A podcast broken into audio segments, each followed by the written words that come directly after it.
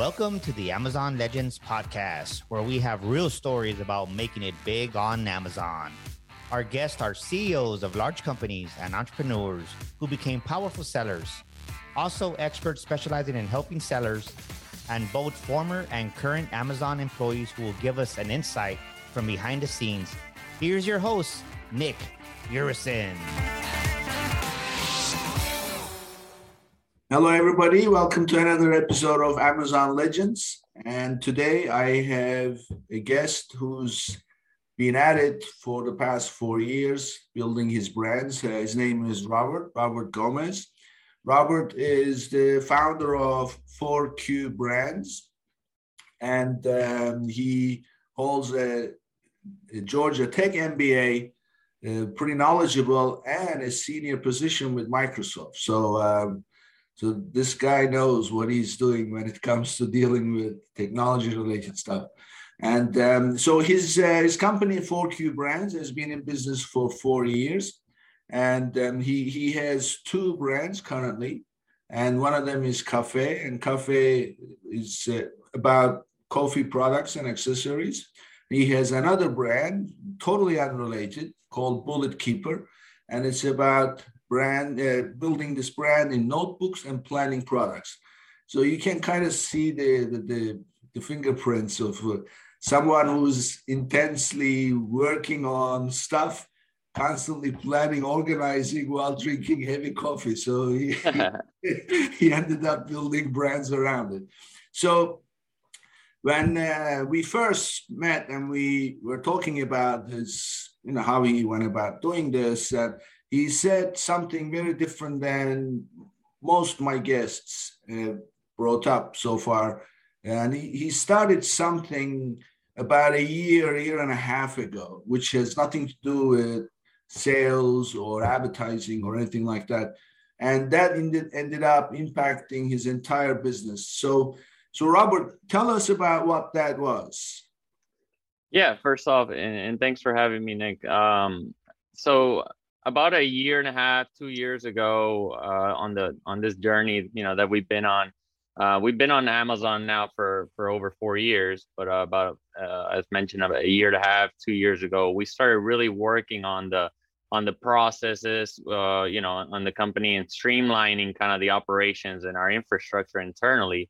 And uh, obviously, that that took a while and a lot of optimizing over time, but but it's really starting to pay off, uh, especially as of late. You know, that strategy to deleverage a little bit from Amazon and start uh, selling on on a lot of other channels, and, and, those are things that we've been now able to scale because of that early on work that we did um, beforehand.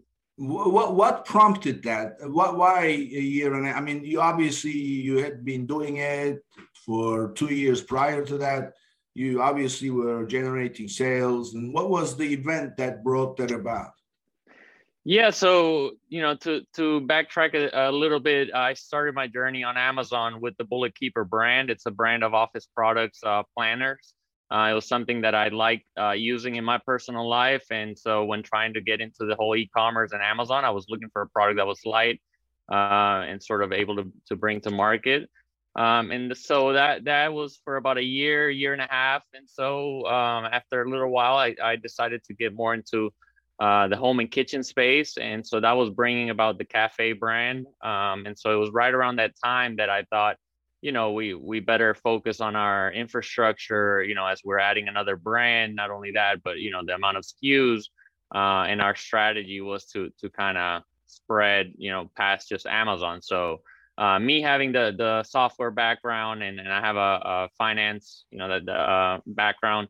So from early on, I, I, wanted to treat this whole journey as uh, as if we were a, a much bigger company, uh, or or at least striving to be. So early on, work was, uh, you know, is detrimental to the success we can see now. So this was a deliberate attempt. There was no like crisis you experienced. Uh, it was simply you had a triggering event that that had happened, which is adding another brand. And at that point, you said, no, I'm not going to focus on sales, sales, sales, but look at infrastructure, right? Yeah, I think, you know, it probably came around, you know, when we started trying to sell on even one other channel, right? And so, like, once you start something that small even uh, you realize oh how am i going to track the sales how am i going to track you know the inventory how am i going to kind of bring it tie it all together um, because amazon is not providing these services on these other channels. And so from early on you you kind of start chipping away at all the the software and, and tools that you need um, to be able to scale to a certain level. Yeah. Um, so uh, I, I want to find out something because this this often comes up, and some of my clients bring it up, and whenever I meet people, it's like the first thing that comes to their mind. If you are building multiple brands, so did you choose to create a separate seller account, or did you bring that into your existing seller account as an additional brand? Yeah, the way we did it, and I've seen it done both ways. Uh, we did it under one seller account. Um, I, I, can see the the justification for keeping it under two seller accounts, and and and if you're able to, by all means, I would say probably best to to do it that way to keep it cleaner. Uh, the reason we did it under one seller account was, uh, you know, because it's all under one umbrella company, 4Q brands uh, first off, but but second, you know, there there is, or at least there was risk back, you know, years back. There was like talks, you know, on forums and things like that. That if you tried to open a second account, even if you had a legitimate reason, you know, there was all these things about risking your account being suspended and all that. You know, the usual Amazon yeah kind of risk. So you know, we we never even took a chance. Um, but for us, it's worked out just great because you know everything's feeding from one account. So uh, it's, it's yeah consolidated yeah, I mean, you're right. This situation with Amazon mandating how many accounts we can have. It's, I, I've had situations where we actually opened, first of all, about a year or so ago, maybe, they didn't allow multiple accounts, period, without prior approval. And then, you know, they would want to be consulted first if you wanted a separate account find out the reasons, and then finally, I I had situations where I arranged an invite to be sent to the customer. But uh, these days, it's easier, but it's still. First of all, operating two companies versus one company, you know, you're doubling the work, right? You have separate set of books, especially when it comes to if you're selling mul- through multiple channels, two sets of sales tax, accounting, and it can get complicated. So I think I think yours was the cleanest solution. Plus, if you're building an entity with multiple brands, it makes sense from strategy standpoint, right? Yeah, it does. Uh, I think that the one thing to point out there is now with the more and more uh, growing number of acquisitions and and aggregators in the space, the only thing is if you're trying to unload on one of the brands, uh, it probably is a, much cleaner transaction if you have it separately to begin with. So that's something to keep in mind. Um, but otherwise, of course, uh, they, they do look at you know all the whole accounts, I guess. So yeah, yeah. yeah I mean uh, that was going to be my question. So if you build multiple accounts on uh, multiple brands on Amazon, and you happen to sell one or two of them, how would you go about do you know how you would separate that on amazon and then actually let somebody else take over? Yeah so uh, obviously if you want to actually keep uh, more than likely you would have to create a new seller account and and the the brand that you are keeping um transfer those SKUs there. So like essentially create those offers on the new brand and get permission from whoever you sold your account to to be able to sell the you know that brand and ultimately transfer maybe the trademark or, or the the brand registry admin rights. Yeah. Um but otherwise you you would have to transfer you know the whole account uh, if, if you are selling yeah, the brand because i see uh, i mean you are in also finance. You may already know that I'm familiar with how it plays out. But a lot of uh, private equity firms even venture capital firms, they are either acquiring uh, or funding, or in fact, building their own brands on Amazon with their own funds, right? That's happening right now. Yeah, I would say a lot more acquiring than building their own brands. Uh, you know, because uh, Easier, right? if you've been in the space, you know it's it's a lot. It's hard to start from scratch. You know, the the more that time has gone by on the Amazon and Amazon has matured and become a lot more professional now with these uh, Amazon aggregators in the space as well. It's a lot harder to start off than than you know maybe it used to be in the yeah. So um, okay, I mean this is very smart, uh, you know, building infrastructure because without infrastructure you can't really scale it. Uh, at the end of the day, you know, you you'll get bogged down with so many things. Yeah, not just that, but like you know the transparency you have into what how much money you're actually making. You know, a lot of people talk about this, and and me having come from from a finance background, I wanted to find out from as early on as possible how much money was I actually making, right? So there's obviously you can uh, you know hook it up to QuickBooks and all this, but if you don't really know, you know, don't have a, the true accounting in place, uh, you don't know what your true you know uh, moving average costs, landed costs, are, are you know posting in the, the different P and L buckets. Um, all that ties to you know having the right system in place so that every time you make a sale, it, it's automated, right? It posts the the accounting transactions it, it, you can you're able to report on it you're able to see sales by customer by you know channel by uh, SKU you know the trends so a lot of that is key you know no matter how early on you are in, in the journey uh, i would say i would advocate to do it you know as early as possible because the earlier you do it it's also the easier to do it right? So you don't want to wait until you're kind of in a tangled mess or, or being asked by an aggregator uh, if you're trying to exit to to then put together your financials right? Because then at that point you don't even know if you have made them you know how much money you've made or you know yeah. your actual like profit and that's what they're they're ba- basing their you know um appraisals or valuations on. So you need you know to to have all that information. Yeah. Well i mean this is this is a very uh, fine point i say mainly because people don't think about it. Uh, my biggest, well, I should say not biggest, but my the most common dysfunction that I see with companies that uh, are, are already up and running on Amazon, they've been generating orders, they have no inventory management system. So what happens as a result? That brings about two serious challenges because first of all, if you don't have a true inventory management system, what that means is, to me at least, I want to know how many pieces are in stock in multiple locations. That doesn't mean you have to be a big operation. The minute that you have FBA inventory, you are multiple locations, right? So re- you need to know real time how much you have in stock in the warehouse, whether it's 3PL or your own, or and Amazon. And then what is the total value of it?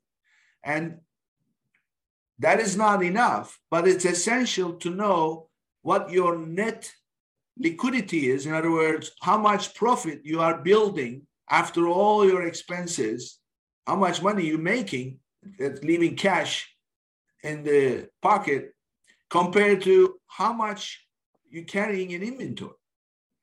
So yeah, that's right. That that comparison is key. So you know, the example I came up with is like, let's say, let's say you have healthy margins, you know, where you have really healthy, like 20 plus percent net, net, net profit, which is very hard to achieve. But let's say that you're achieving it. But what is that in dollar value? Let's say $10,000 or $50,000. Doesn't matter. Let's say just make it more attractive $50,000 every month you're pocketing. But if you are holding $250,000 worth of inventory at any point in time, that means you need to work five months just to cover the value of the inventory. And it's not possible, right? Because you are also growing at the same time. So, but in order to know this, you really need to have systems because your inventory is constantly changing. You're selling, you're buying new ones coming in, right? Yeah. This is this is so so this is challenge number one. Challenge number two is when you were so right when you said you have to do it early because it's easier. Let's say at some point you say, no, I'm going to switch to this. I need to know this. Well, what will be your opening balances? Good luck figuring out what you are holding at Amazon, right? You never yeah. know. There's no. It may be too late. You know, it may be too late by then. You find out that you're not making as much profit as you thought on your right. product, and and there's no going back up on the price because the category may not bear it and and by that point you know it's too late. So yeah yeah so the earlier the better. this is this is so key and uh, getting the financials and the systems uh, in place. So yeah, let's uh, let's uh, talk about a little bit of a, a big picture 30,000 uh, foot view of what what do you see as the biggest opportunity on Amazon why should somebody be on Amazon and what could they achieve by by being there and what are the challenges that come with it yeah, so of course, you know, Amazon is Amazon, right? And, and so the whole Amazon itself and e-commerce overall is the opportunity, right? Uh, you see something that um, you know allows you to scale up. Uh, you know that that the dream that they kind of sell, right? It is true. It's a cliche for a reason, right? You're able to sell from anywhere. You're able to start off, um, you know, pretty small, and then you know scale up using their infrastructure. So that's really like an opportunity that you wouldn't have otherwise, right? Selling in a local brick and mortar, you're only selling to those customers that are around that area, right? And so, um, you know, selling on Amazon allows you to kind of build up that online presence, and and also, you know, once you get to to a more serious level,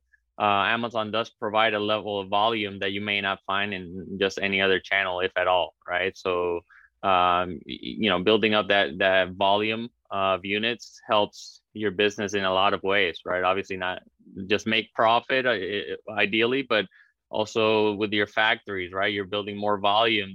There's more of a relationship there, and overall, you know that that that is an opportunity, right, within yeah. Amazon, and it does come with a lot of challenges, right? And and yeah. you know. Uh, more and more, I would say, uh, as time goes on, and as I mentioned, you know, a little bit ago, the space has become more professional, right? So it, eh, you really do need to know your stuff uh, if you're coming into space and have some amount of capital, you know, like a, a, good amount of capital to really be able to make an impact. And so, you know, those are opportunities and challenges, but but uh, in my opinion, you know, the, it's still early on in the in the whole e-commerce uh, Amazon journey for for consumers overall, right? You see it uh, it's still, you know, uh, e-commerce is a lot smaller than physical retail sales overall in the U.S. Right, and and thankfully with uh, uh, COVID, not thankful for COVID, but thankfully uh, during COVID that accelerated the the e-commerce growth. Maybe I think analysts said like 10 years worth of growth uh, because of that, and, and so you know we're still benefiting. Anyone in the space, or at least uh, there is potential to benefit from it. Yeah. Well, so what do you say to somebody? I mean, I know you are doing direct building your brand, selling direct to consumer, but uh, those traditionally, you know how it is. If you were building your brand, you would get a supply chain, you establish your distributors, your wholesale relationships, and you didn't bother with this direct to consumer thing. So uh, there are many companies I think these days more and more of the brands that are getting started, they they have Amazon in mind, and so they are the only sellers. But traditionally speaking, those who have many brands that that they own and they have a supply chain, why should they be on Amazon or should they be on Amazon? And if so, why? Why can't they just keep going the way they are? Or somebody even starting new, the the immediate tendency for them is I'm just gonna go get some big get into some big box retailers and get some shelf space and then sell it and then you know that way you can deal with mass mass volume. So uh, what's wrong with that approach? Why can't they just stick to that? You know, I think that was also uh, our strategy over time is to tackle some of those things. Like when I said deleveraging from Amazon, you know, we tried, you know, going into retail and going into other channels and maybe not leveraging Amazon as much. Um, but at the end of the day, you know, even big brands, you know, you see some big brands not wanting to sell on Amazon because they do on their own, but ultimately, uh, they realize the amount of, uh, you know, uh, money they're leaving on the table by not selling on Amazon, right? If they don't do it, some uh, someone else will, uh, and not just someone else will, but someone else will control the narrative for that brand. So when you're a brand owner on Amazon, you control your narrative, right? You're in control of the brand, and so you're able to put up a good, you know, front there. Um, but the other channels, you know, speaking to like physical retail, for example, we've had some uh, success on and off. Like for example, with with Home Goods, you know, TJ Maxx company, we we've gone into retail there. and we've tried. We've had talks with many other buyers from you know like big box retailers, but what you're seeing, especially after COVID, was that uh, you know it's it's going to be really tough to get into a physical retailer without first having to have proved yourself on their e uh, .com website or a .com marketplace, right? So it used to be that you know you, you could kind of talk your way, or if you had a connection, you may be able to get into like a big box retailer, or obviously if you're a big name, uh, like a hot new product, you may still be able to pull that off, right? But uh, if you're just a product that you know, good product, and you you have the capabilities to be in big box, you're more than likely going going to be asked to to prove yourself on online first before they take a risk on you uh, on on physical retail, right? Because if you think of physical retail, there's no uh, there's not an infinite amount of retail space like there is on Amazon, right? Mm-hmm. So if you want to get your product on Target, um, their shelves are typically maybe not now with supply chain issues but their shelves are full right so for your product to be in there a product has to come out right mm-hmm. and so why would they choose that you know why would they choose you right and, and so you know if you've proven yourself on their marketplace online then maybe you have more of a of a you know leverage there in the conversation saying hey you know we can do this uh, you know maybe we can give it a shot on on big box yeah but yeah, I mean, also, you know, don't forget, this is a big deal. To me, that's the most practical aspect of it. Is uh, if you sell to these big box retailers, first of all, you, you're selling wholesale, so you're getting half the revenue. In addition, you have to give them terms like 90 days plus. And if you're lucky, you get paid in 90 days. I mean, it, it, so if, if you really just from financial standpoint, why do I have to wait for 90 days to get half of what I can get? Right. So uh, I mean, that's the yeah. it's give and take. Uh, yeah. yeah, but of course you get volume, but you know they also have you have to service these big box retailers. So and Amazon has really disrupted the space in terms of the consumer expectation of best customer experience. I mean, who can provide a better customer experience than the brand owner, right? Resellers don't care. They just issue the refund and then they're done.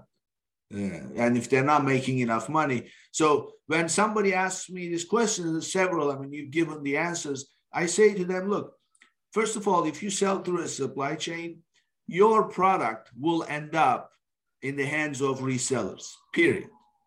And if you're not on Amazon, they're going to sell on Amazon. You're not representing yourself on Amazon. So anybody an Amazon system will let them be the authority on the listing. And the next thing is the price gets driven down to the bottom. Your brand gets tarnished, and there's nothing you can do about it. So, um, what, why, why, why allow that? Instead, get on Amazon and and make the sale, get paid every other week, you just need to do the work. Yeah, I think you know it's best to keep an omni-channel strategy. Uh, you know, starting with Amazon, I would say, and control your retail pricing. Um, you know, because if you control that, then you know that you have margins to go to big box as well if you needed to, right? Yeah. Um, one thing to point out uh, with big box or anytime you're dealing with other channels where it's more of a vendor relationship like that, um, you may be able i mean you may be getting about half the the the price you usually get from amazon or, or something like that maybe even less but uh, there are no ad costs there are no commission fees and there, you know there's a lot of yes. things that you also don't have so uh, it's just good to consider but you know it doesn't rule one out over the other because one's paying you less um, but certainly you need the amazon presence to be able to control your your narrative and I, it's something to point out as well that, that you briefly touched on is the supply chain and the terms that you're getting. You know, if at any point you really want to scale your your business to any sort of level, um, you're gonna need to think about you know supplier terms or how to really uh, best kind of grow in that sense because you're gonna need capital or, or constantly feel like you're needing capital, right? Especially in the period peak periods and so that was one key thing you know just speaking from experience one key thing that that uh, i worked on really closely with my supplier as soon as covid hit so when covid hit you know uh, obviously sales kind of went through the roof a little bit and so we were facing these issues of, of inventory already from early on and and so that's because we we had the traditional terms you get you know when you go to a supplier like 30% deposit and 70% payment before the product arrived to the US right and yeah. so what does that do if you have a product that you know you're selling you know hundreds or, or whatever units amounts per day uh, and it's a product that that costs you know uh, eight to twelve dollars uh, or something per per unit. Uh, you're talking about you need you know hundreds of thousands you know half a million plus in inventory for that single product just in case you know you get a bestseller badge or, or you kind of sales pick up or the holiday. And so you know when you're running a small operation and, and you're trying to scale to that level uh, you you don't want to be person or you will be personally liable but you need some some terms kind of to to be able to help you scale. So when COVID hit, that that was something I negotiated with my supplier. Um, so we we went from paying 30% uh, deposit and 70%, you know, before I arrived, to then paying uh, 15% deposit, and we didn't pay the remaining 85% until 60 to 90 days after the product got to the U.S. So what that allowed us to do was then, you know, sell to like Home Goods, which we had 60 day terms, essentially sell to them without having to put our own money. And then, you know, we we order a lot more in inventory. Finally able to catch up on the inventory side. Um, you know, essentially selling it before we paid our suppliers, or at least that was the idea. Maybe it overlapped a little bit, but it, it helped uh, ease the, the capital uh, requirements and, and, you know scale a bit. Yeah, I mean this is this is very smart. I I say this uh, always. I mean that's why I was talking about earlier you know you need to know what your liquidity is and you need to know what kind of inventory you are carrying in terms of dollar value and those two are the most important things you need to be watching and what you just explained is that that's the reason why because if the sales go up you need to keep ordering and based on your terms with your supplier you need to you need to be able to finance it otherwise you won't be able to maintain the the sales so, uh, and the cheapest credit, or I should say, the cheapest money that you can find is the credit you're going to get from your supplier. Right? Doesn't yeah. cost you anything. Yeah, so, uh, yeah. so I mean, I, if you I, think about that situation, yeah, they, they're personally uh, lending me, you know, uh, at some point in time, more than you know, five hundred, eight hundred thousand dollars in, in inventory where who what other bank would have given you that money you know without being you know proving yourself for many many exactly. years of being much I larger. I had i had a situation like that. I was growing uh, so I, I did the, when, when my growth started my first year i had like one and a half million and then the second year it went to three and a half. And i know in year three i'm going to exceed 10 million so because uh, it usually tripled so here i know the, the shopping season is coming. I was not, it wasn't my own brand. I, we were reselling, but that makes it even harder because you have to carry so many SKUs and other. So, and whoever you go to, they give you 30 days, but no longer. and if you want really sizable credit limit on your account, they have all this insurance lookup, and and of course the insurance company will approve you for so much. And that's another thing. The credit that you get from your supplier may not be enough. They may need insurance coverage if suddenly you're doing more. And as a smaller company, a smaller operation, you're not going to get approved. So they're going to say you have to pay the rest cash. So all these things. So that year, uh, what I did, I opened a new account with 20 wholesalers. So I had a buyer and I said to her, You're going to Vegas and you are opening 20 new accounts because I knew every single one would give twenty thousand dollar credit limit easily. So, uh, so, so she did. That's four hundred thousand dollars credit. so that was my strategy, and that that put me through. And of course, we started buying. We exhausted the limits with like at least half of them. So uh, I mean, that's what happens. And you, if you don't keep going, you're to leave money on the table and then suddenly your performance drops. When the performance drops everything else drops. So uh, it's, a, it's a big deal. Okay so um, let's talk a little bit about the, the model. So you are obviously selling your own items. Uh, what do you prefer, FBA, FBM? What are the pros, cons, and what how how are you doing it? Yeah, so to be honest, we've been FBA from the very beginning, um, and our strategy was to be FBA, to be private label, uh, and and the the reason being, you know, FBA, we've always heard, you know, that's how you get the Prime badge. Uh, Amazon favors you in the search results. Uh, we leverage Amazon's warehousing, you know, uh, a lot of pros with that, right? So FBM, obviously, you're sending your own goods uh, from from wherever you have them stored, but in, in our minds, you know, FBA is, is kind of the way to go if you're selling on Amazon. Um, and the private label side, the reason being we always wanted to do private label was we had, you know, we wanted to control our brand, you know, from end to end um, we we didn't want to be in someone else's kind of control, so to speak, right? So there's pros and cons, of course, of wholesaling or drop shipping. Um, but we thought, you know, we want to really create a brand that, that we're we're behind and and we can really see from from inception to you know going to market and seeing at the store. You know. Do you have? I mean, obviously there's the FBA costs I mean, you're right. You get the Prime badge. The customer has two-day shipping or even one-day shipping at no yeah. cost to you, but you pay Amazon the fulfillment cost. It's yeah. you being in finance intimately understanding the dynamics. What is the ideal price point for you to use FBA and also have ad campaigns running, paid ad campaigns running to make money on your Amazon? Because a lot of people they want to sell cheap items and make on the volume and so but it doesn't always work because yeah of course. So what is an ideal price point of an item you know, let's say it depends on the item as well. Uh, you know, we sell notebooks and, and we retail some of them for twenty dollars, and and they're some of our highest margin SKUs because of of course it's a very light item. It's very um, cheap to make, you know, compared to other things, and so it, it could work at the twenty dollar range. But I would say the ideal uh, sweet spot is really, you know, in the twenty-five to fifty dollar range, depending on your landed costs and your margins on that product. You know, for you to be able to run ads and, and hopefully.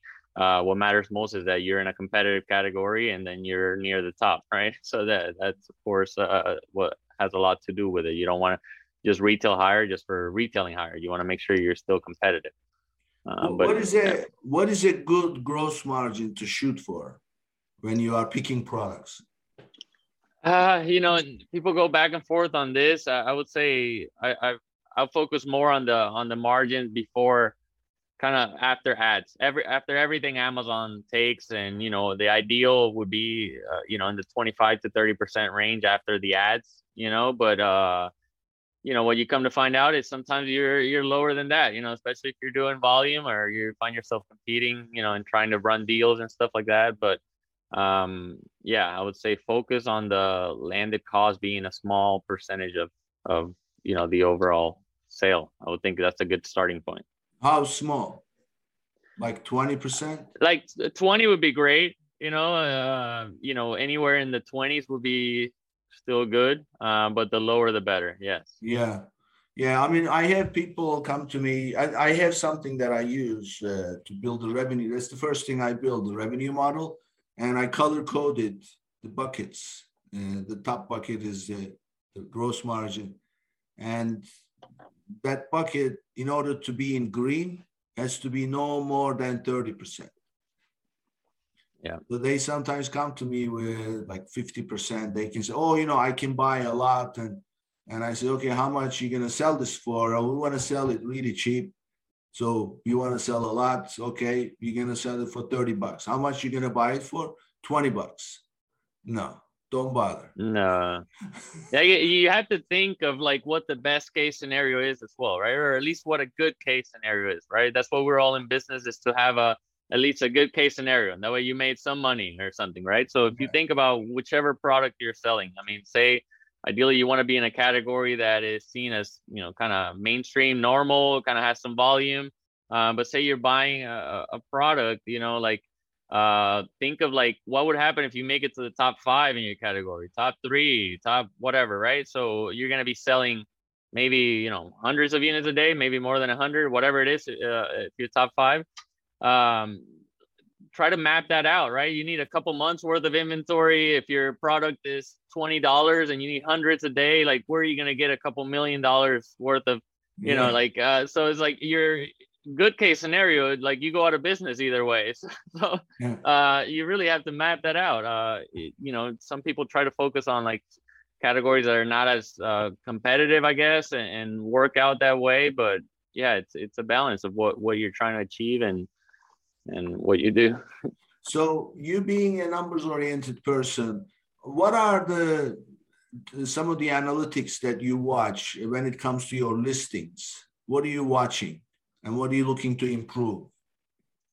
Yeah, so we a lot of on the Amazon we we keep it separate, Amazon and non-Amazon, right? Mm-hmm. So on the Amazon side, we focus a lot on the you know our BSR for the categories we compete in, and, and of course our our PPC spend. So that's a huge chunk of our spend, and, and we keep you know we we have thousands of campaigns essentially uh, managed through a through a software that we oversee. Um, but on the Amazon side, that is a lot of what we watch uh, is our ad spend. But of course, we daily, you know, multiple times a day, we do keep track of our, our sales and and you know, kind of these dashboards that tell you the sales and the refunds and all these kind of things to see if anything is kind of going off, right? Because we can track that hourly. Yeah. Um, uh, outside of Amazon, we track, you know, sales, what what channels the sales are coming from, you know, our inventory levels for for those um, channels and yeah, anything that's kind of off the customer service side, you know, that sort of stuff. Hmm. What about conversions? How your listings are converting? We keep track of that more on a monthly basis. So like once we review monthly, we we keep track and track it against the the historicals. Um, but that's something like uh, as far as the listing wise, we we try to keep a, a proactive approach. You know, take a look at our listings very frequently and just any sort of little thing that we could improve on, we'll improve it. And then we kind of push those changes across all our channels so that everything's synchronized. Yeah, I had a guest um, previously, and she was into brand building. She she uh, she found really interesting niche uh, space. She built actually in two years. She built a multi-million dollar business selling thank you cards. That was it. So uh, talk about nice margins. Yeah, and then it sold it and sold it. Uh, and she's now building two other brands. Again, very niche. But the point is, she said, we don't spend a dime on paid campaigns until the listings have been optimized in terms of their conversion rates. And what she was saying was, we I look at what is the benchmark for the category, for a listing, for an average listing, a performing listing to convert, what kind of conversion rate we should be achieving. And then we look at what we are achieving. And if I'm not above that benchmark, then we don't put any dollars because that's basically wasting money. Uh, you, we look at why it's not converting, whether it's reviews or pictures or the information, you've got to fix that part uh, and achieve that conversion rate before you start spending money. Because when you start bringing paid traffic, your conversion is going to suffer anyway. When the volume goes up, it's going to come, the conversion will go down. Uh, so um, that's something that that she was saying we, we just don't do it. So they constantly. And the other thing that point that she made is is I thought was very smart was she said you need to not only look at your conversion rate, but you need to put that in context of what you've done so that this is what the conversion, what changed the conversion, and this is what it's become. So, in other words, link the events and the numbers together and then work on it in a more deliberate way so that you know what is working, what's not working. Yeah, no, I would say certainly. And, and if if people are actually doing that, uh, you would see great results from that because you know you're actually saying I'm going to make these changes, and then you're going back however much time frame later and saying these are the changes that that change made or these yeah. are the results that that change created um, now as far as like listing and not uh, doing anything with the listing you know until you, you kind of see your conversions for us at least on the amazon side that's that's just not an option and that's because you know the honeymoon period as they call it you know you want to launch and make sure that you go right away and, and push uh, especially you know nowadays uh, with you know uh, reviews and things like that. You want to get to that as fast as possible, but you know what, what, while still staying within the rules, of course. And so like you use like Amazon's Vine program or you use PPC, frankly, even if it's at a higher ACoS, to be able to just get traffic and, and get it going. So like right away you should be able to see the conversions you know? So even with ppc you're bringing traffic to the listing you can still work on converting better. So uh, the the quicker that you get traffic to the listing as well the quicker you can work on conversion you know? So that's like the just the, the other side of that but uh, yeah we see it as like you're launching and you know you have a certain amount of period where amazon will kind of like your listing if it's new so you better make an impact by then. And we see you know right away. When we launch a product there you know it's all relative to how the product ultimately matures and does you know on uh, at that point. But when we first launch a product even when they have no reviews uh, some products will do much better than others with with uh, ppc you know? So we launched some products and they they're at a reasonable ppc or acos i should say uh, even with no reviews. So then we know okay that product is probably going to do pretty well once it actually gets reviews and, and we you know it matures right? So there's other products that don't you know they they may not move that much right? With no reviews and you know like once you get some reviews you see that may not move as well there you know? And yeah. so uh, yeah. Yeah it's different. Every product is different. So um yeah i mean this is uh, it's true I had another guest who actually he was uh, the head of uh, he was vice president in a in an agency that they, they serviced Amazon sellers, and recently, recently being we are the beginning at the beginning of 2022, like February, and attribution is fairly new on Amazon and apparently, Amazon algorithm now favors those who drive external traffic to their listing, directly to their listing. That's correct. And uh, and that also, if you are enrolled in this brand referral program, they reimburse you their commission. Ten percent. Yeah, ten percent.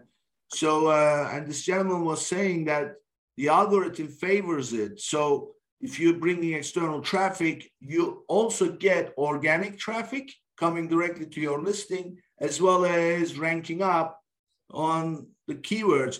But when you bring direct traffic, there is no search, there's no nothing. You bring the customer directly on your listing that they're not doing any search. So at that point, they either buy or not. And of course, the conversion means uh, that conversion is much, much higher because there's no looking at stuff. They like it or they don't like it, right? What yeah. do you say to that? Yeah, you know, anytime our approach is like anytime I hear, for example, uh, a theory, because I would call this a theory, no one really knows what the Amazon algorithm right, is really exactly. doing. Um, but anytime I, I, hear one of these theories that that uh, kind of picks up steam and, and I hear it from multiple sources, you know, we really put it to the test just in case, you know. so of course we we try to send uh, outside traffic we're we're enrolled in the in the brand referral program, and it totally makes sense why Amazon would be doing this, right? If you're tracking Amazon's ad business, it's uh you know growing like crazy, and it's a uh, you know more and more you know people say Amazon's kind of like a pay to play uh, type of marketplace, and we see it ourselves, right? Uh, yeah. If you pay for ads, uh, you not only get you know sales from ads, but uh, they like you a little more in the search results. You know, it's from from our experience what we've seen. So um, it is what it is. Uh, if clearly, if enough, if they're making that much money, it's because the the ads are working and people are are using them. So yeah, we we're we are with it.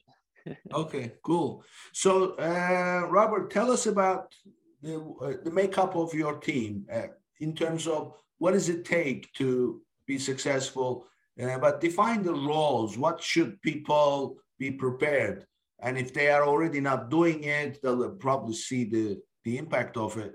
But what are roles that you must have to pay attention to that you cannot ignore? And, and what do you outsource and what do you recommend? Uh, knowing what you know at the beginning and during growth, what makes sense to outsource? What makes sense to keep it in house?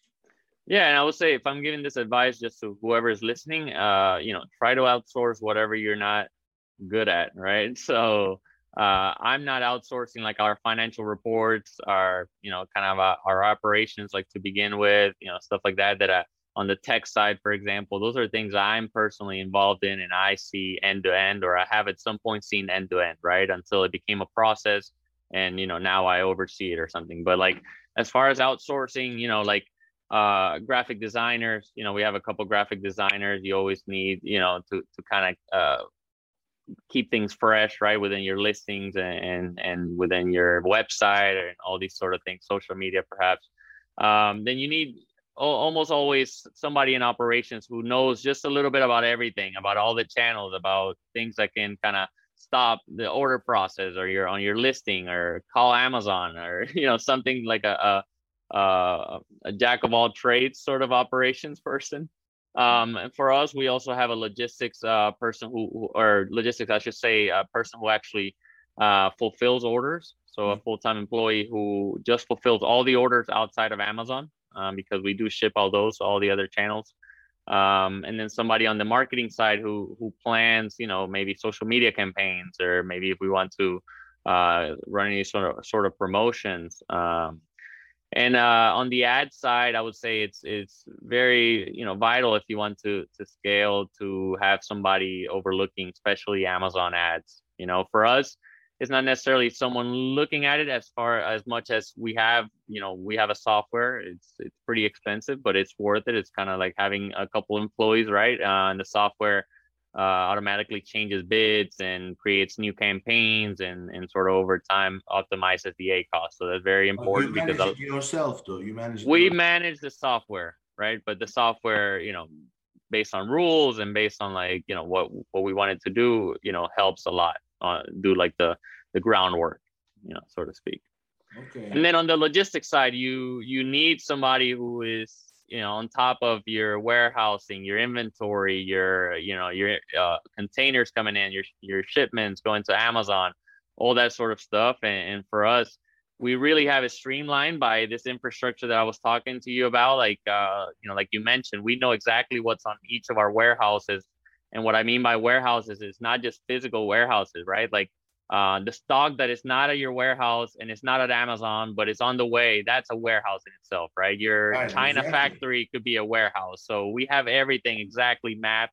And so we're able to to say, okay, this is there, this is there. And the system automatically tracks and, and moves the inventory from those uh, warehouses. So we know, you know, we have a real time look at like what's going on uh, in our logistics. And that's very important. So um, and of course, what I mentioned, I don't outsource, but the finance and the accounting, uh, it's it's a must. Uh, you need to have numbers. Uh, you need to know how much money and, and profit you're you're really bringing in, and you know all, all these sort of reports that you need on finance. Uh, the only thing I do outsource is the the actual you know filing of the taxes itself, right? So I, I know finance and accounting, and we we take a look at that every month, every week, etc. But at the end of the year, you know, we still do need an accountant and, and to review and then to file our taxes. Sure. So um, to, to, to wrap up, uh, my final question is always uh, the wish list. So if you could wish one thing for Amazon to change in their policies for sellers, what would that be? I always say uh, to stop uh, the the one P brands, the the vendor program. Uh, I'm a big advocate for that, and I think uh, as of recently, maybe there's a state where they just passed uh, some legislation that where they're getting rid of the the sold by Amazon program or something like that. But I always say that that's my big wish list, and it would just make it uh, a lot easier to compete overall in the marketplace when when brands are sold by Amazon, not necessarily Amazon's brands, but just brands sold by Amazon it makes it a lot harder to compete for for third party sellers because of the different fees and things that that those vendors don't face So that that's just always my wish list. But yeah, well, you know, one constant with Amazon is change, right? It's the constant. That's right. so you never know what's coming next. So this is great, uh, Robert. So tell us a little bit about yourself. So uh, where do you live, and what are your passions? What uh, what do you like to do outside of work? Yeah, so I'm based uh suburbs of Atlanta. Uh, originally born in Venezuela, and you know, family moved uh, to the U.S. over 20 years ago. Uh, I'm married uh, and have a, a one-year-old daughter, or coming up on one year old. Uh, that you know that happened so fast. Um, but I, I, love sports. You know, love spending time with the fam and, and doing some sort of physical activity. And I've always kind of just been an, an, entrepreneur. You know, like I started kind of e-commerce back in 2010, just you know mingling in it, and always been that. Uh, used to sell websites back when I was in high school. Uh, you know, just always kind of tinkering until you know th- this kind of venture happened. But uh, yeah, uh, we're here on the East Coast time, Atlanta. I think you know same as you uh, in New York. Yeah. So. Yeah. So tell us how can people find you? Yeah, so it, directly my email, uh, rgomez at 4qbrands.com. Um, but of course, feel free to to reach out. You know, contact form on, on our website. Our brand is uh, cafeproducts.com uh, or amazon.com slash cafe.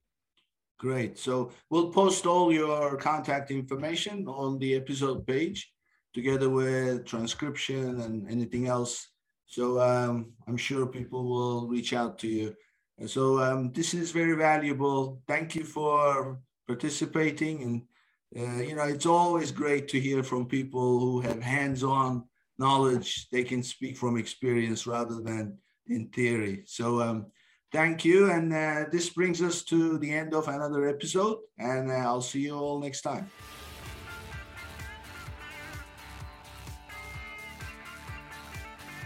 Thank you for tuning in to today's episode. Be sure and subscribe, rate, and review our show. And be sure and share an episode with a friend. And thank you so much for being with us today. We'll see you next week here on Amazon Legends.